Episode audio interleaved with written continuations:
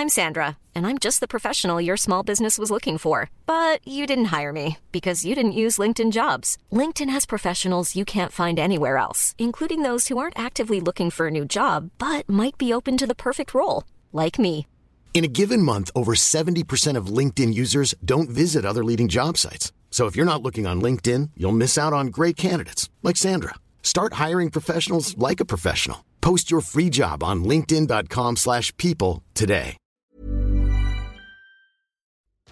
Karl der Große, König der germanischen Franken aus dem Geschlecht der Karolinger, griff im frühen Mittelalter nach Macht und Reichtum. Alle germanischen Stämme sollten unter seinem Banner des einen Gottes Jesus Christus vereint werden. Denn Karl sah sich nach dem Untergang des römischen Reiches als Erbe dieses Imperiums. Zuvor hatte Karl dem Papst in Rom die Treue geschworen, und nun sollten alle anderen germanischen Stämme seiner Herrschaft und der neuen Religion ebenso die Treue schwören. Nach und nach hatte Karl alle bekannten germanischen Stämme durch Verträge oder militärische Macht unterworfen und in sein Reich eingegliedert. Nur ein germanischer Stamm im Norden weigerte sich beharrlich Karl zu folgen und dem alten Götterglauben zu entsagen. Die Sachsen. Irminsul, ein heiliger Ort im Norden Germaniens, ein Ort in den tiefen Wäldern Sachsens, ein Versammlungsort, der Himmel und Erde, Götter und Menschen verband, ein mythischer Ort, an dem die sächsischen Priester Verbindung zu Wotan, Donau und Sachsenot aufnahmen. Doch im Jahr 772 verzehrte Feuer und Schwert dieses Heiligtum. Reiterhorden der Franken fielen in einem groß angelegten Eroberungsfeldzug in das Gebiet der Sachsen ein. Die Menschen versuchten in ihrer Not eine Verteidigung zu organisieren, doch erbarmungslos marschierten die Franken vor und töteten jeden, der sich ihnen widersetzte. Karls Heere stießen vom linksrheinischen Militärlager schnell in das Land vor. Dabei eroberten sie Syburg, das heutige Dortmund, Eresburg, an dem Ort, an dem sich das Heiligtum Irminsul befand, und drangen weiter bis zur Weser. Dörfer und Siedlungen wurden im Zeichen des Kreuzes dem Erdboden gleichgemacht.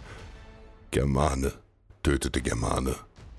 Bruder tötete Bruder im Namen der Christenheit. Hunderte ließen ihr Leben, und nach nur wenigen Wochen schien Sachsen besiegt. Doch ein altes germanisches Sprichwort besagt, wahre Stärke wächst nicht aus körperlicher Kraft, vielmehr aus unbeugsamen Willen. Ein Germane lässt sich nicht die Freiheit nehmen.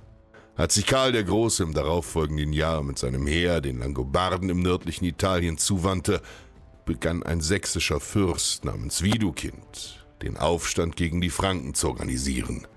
Viele Sachsenkrieger schlossen sich seiner Armee an und in den folgenden Jahren sollten blutige Schlachten und Kämpfe zwischen den Franken und den Sachsen folgen. Im Jahr 782 bezog die aufständische Sachsenarmee am Süntel im Weserbergland Stellung. Hier lag nicht nur eine alte heidnische Kultstätte, sondern auch die Burg Amelung. Als erste Reiter der Franken die Stellung ausmachten, schickte Karl Truppen zur Vernichtung Widukins. Nur wenig später überquerten die ersten fränkischen Krieger unter General Geilo die Weser und lagerten am Ufer des Flusses. Hier sollten sie auf Verstärkung warten. Doch wahrscheinlich, um die Ehre eines glorreichen Siegs für sich allein zu gewinnen, griff Geilo mit seinen wenigen fränkischen Kriegern vorschnell die Sachsen an. Diese erwarteten die anrückenden Feinde in vorbereiteter Schlachtordnung in der Burg. Ein Teil der Sachsen organisierte zuvor unbemerkt einen Ausfall und versteckte sich in den nahen Wäldern. Als die Franken nun auf die Burg stürmten, fielen diese den Angreifern in den Rücken. So wurden sie in die Zange genommen und beinahe gänzlich vernichtet. Historische Schriften berichten, dass das Gemetzel derart grausam gewesen sei, dass sich der nahe Bergbach rot vom Blut der Erschlagenen gefärbt habe. Doch Germane tötete Germane, Bruder tötete Bruder. Der Bach auf dem Schlachtfeld wird bis zum heutigen Tag Blutbach genannt. Die Sachsen errangen einen großen Sieg, doch nicht die Freiheit. Karl war außer sich und ließ zur Vergeltung des Aufstands im Blutgericht von Werden viereinhalbtausend sächsische Bauern köpfen. Ihre abgeschlachteten Häupter ließ er auf unzählige Speere zur Mahnung aufstellen und zeigte der Welt, was christliche Nächstenliebe bedeutet.